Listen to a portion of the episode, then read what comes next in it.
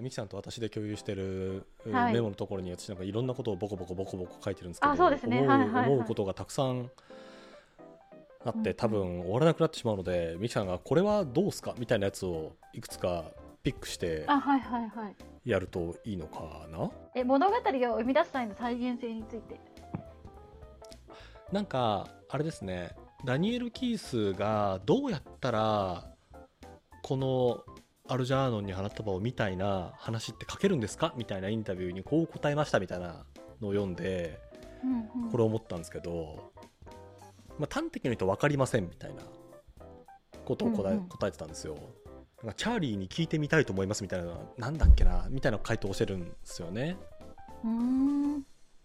でこのダニエル・キースっていう方って必ずしもその多作ではなかった SF をボンボコボンボコ書いて20も30も出してるわけではなくて確かうん長編を四五作ううんん、45作書かれてそれでおあのっていう感じだったと思うんですよ。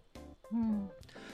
なんかこのダニエル・キースさんってどんな風に毎日生み出していってたのかなっていうこととうんうん今なんか例えば作家になろうと思うとうん。そのなんていうんですかなこう私みたいな汚い人間はどうやってこう再現性のあるストーリー作り力を考えるかとかやっちゃうわけですよ。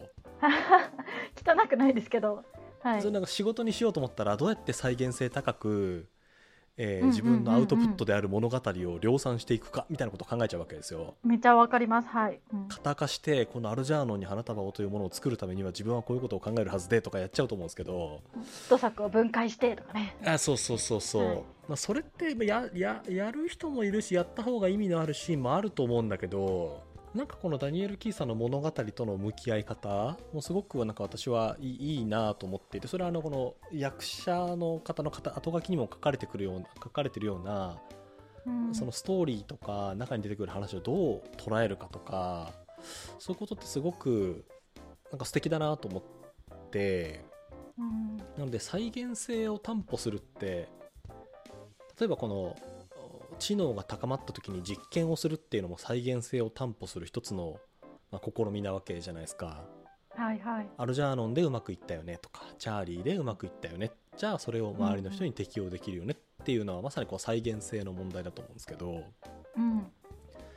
なんかそれを担保しようとすることに、まあ、常に意味があるわけでももしかしたらなんかないのかもしれないなってことをああ思ったし、再現性を担保しようとするがために犠牲になってしまうものってたくさんあるわけですよね。うんうんうん、別にこうチャーリーだけが幸せになってればよかったのかもしれないけど再現性を担保するためにはそれを認められる必要があってそれを学会で発表しなきゃいけなくて学会で発表するためにはチャーリーにこんなことをしてもらわなきゃいけなくてっていう話があってなんかそこの再現性っていつどういう時にどれぐらい求めるのがいいんだろうなってことを考えて、えーこの一行を書いたへ気えがしますね。面白いそんなこと全く考えなかった確かに いやーなんかそうそうすごくこのそうですね。あとはあの賢さってなんだろうかっていうのもあって、なんかそれは私もあの、まあ、ずっと言ってますけどなんか、うん。何のた勉強なんかしたって何の意味もないじゃんみたいな気持ちにさせられるシーンが多かったんでなんかはい。賢さってなん,、なんだろうかっていうようなことはちょっと私も思いました。そう IQ185 っていうのが出てきた時にそもそも IQ ってなんだっけみたいなうんやつ考えますよね。IQ, IQ って測ったことあります？ミキさん。えないです。どうやって測るのかなんか私もググってみたんですけどなんかテストを受けて測りますぐらいのことじゃなくて正直よくよく分かんなくて。うんうん。何をやると IQ が高いと言えるんだろでもなんか多分テストの点が高い。てか IQ ってでも最近あんまり注目されてないですよね。あの最近は。EQ とかえ言いません？うなあーなんかよく聞きますね。はい。なんか EQ も正直よく分かってないんですけどなんかはい。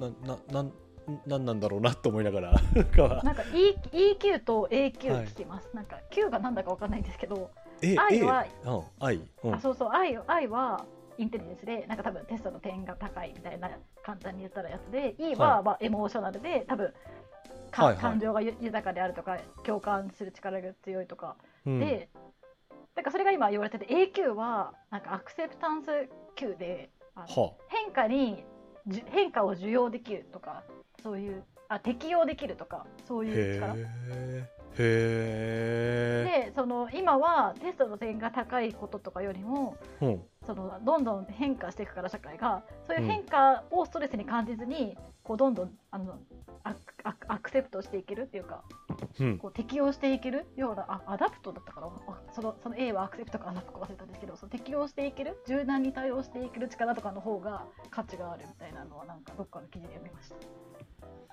あ E 級もなんか A 級もあれですね。あの高くなるとそれぞれ大変そうっすね。あ大変そう。確かに。生きていけなさそう。ね。うん。なんか前どっかで見たのがはい。あの社会を変えるのはバカしかいないっていう話をどっかで見て、うんうん。イノベーションを起こすのはバカ。えーというかなんか状況を変えようとするのはバカしかいないって話だったんですよ確かうん。はい。それ何かとう。いうと例えばなんか不満があった時になんかこう外部環境と自分の感じてることにギャップがある時にこう辛かったり、まあ、不満だったり痛かったりするわけじゃないですか。はい。でもうすごく冷静にあの物事を捉えると、まあ、外部環境って変えるの超大変じゃないですか。うん。で自分って変えるの簡単じゃないですか。はい。だから頭がいいやつって大体適応しちゃうって話をしていて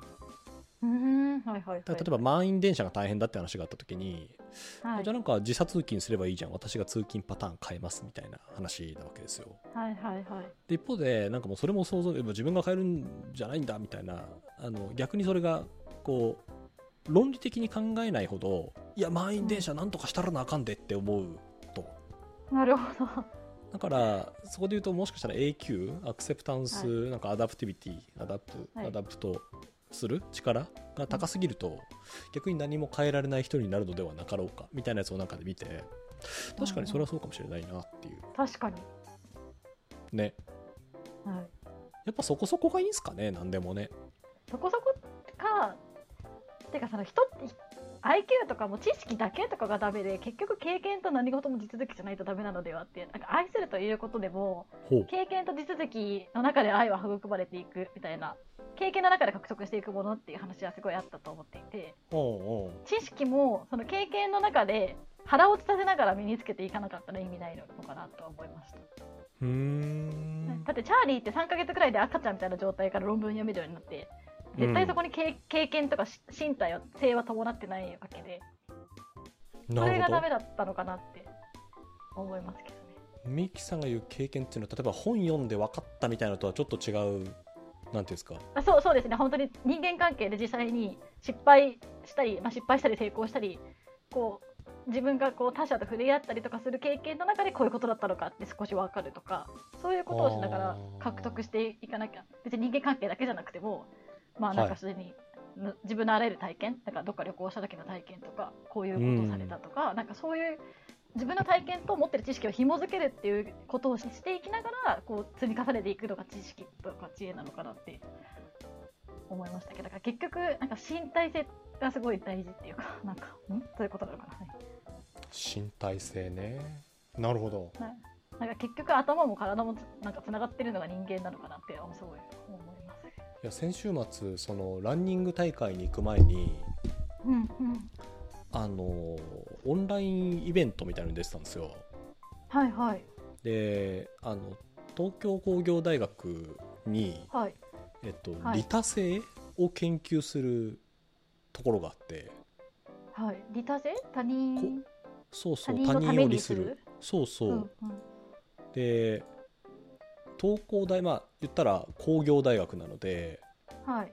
あのまたエンジニアリングを研はいはい。はい究してるところなのかなと思いきや、未来の人類研究センターっていうところがあってへえはいはいはい。その中の1テーマがまあ利他性っていうことでその中のこう研究員の方と、あとはその九州で介護施設なのかな？を経営されてる方が、まあ、ボケと利他っていうテーマでオンラインイベントやってたんですよ、えー、面白そう。はいはい、はい、めちゃくちゃ面白くて。うん。だそのボケていくっていう状態うんうん。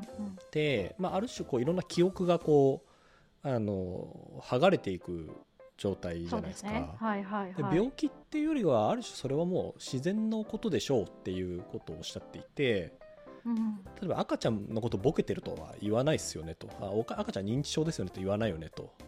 うん。だからおじいちゃんおばあちゃんになった時にあ認知症っていう病気になってるんじゃなくて、まあ、単純にこのそういう状態になっているってことであるっていうのがまあ話としてはあるんですけど、うんうん。まあ、その中でやっぱりその身体性っていうところと経験とか記憶っていうのがこうすごく結びついていて例えばその認知症にある種かかられてるんじゃないかなっていうおじいちゃんでもうんうん。めちゃめちゃその人がえー釣りが好きですという話があってその人の手をくっくって引っ張ってあげると、見たら釣りってこう浮きが沈むじゃないですか魚がにかはいかかると、はいはい。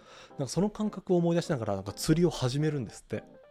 へんですか知識としていやなんでそんな空間で魚釣りができないん魚釣りそんな空間じゃできないでしょって思ってるのはある種我々は縛られているのかもしれなくて、うんうんうんうん。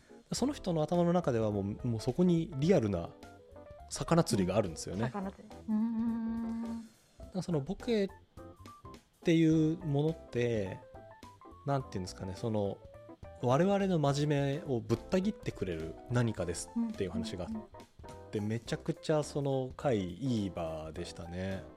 へえ面白い。だからその東工大の未来の人類研究センターっていうのタイトルが最高だなって思うんですけど、確かに。なんかなタイトルだけ考えるとまさにこのアルジャーノンに花束をみたいなことやってそうじゃないですか。うん。やってそね未来の人類研究センターなんか脳にチップ埋め込んでそうですよね。う。うん。手術してそう。ですね。はい。まあ、なんか、その身体性みたいなことが語られていてめちゃくちゃ良かったですね。うんうんいやいいお話でしたねアルジャーノンに花束を。うん。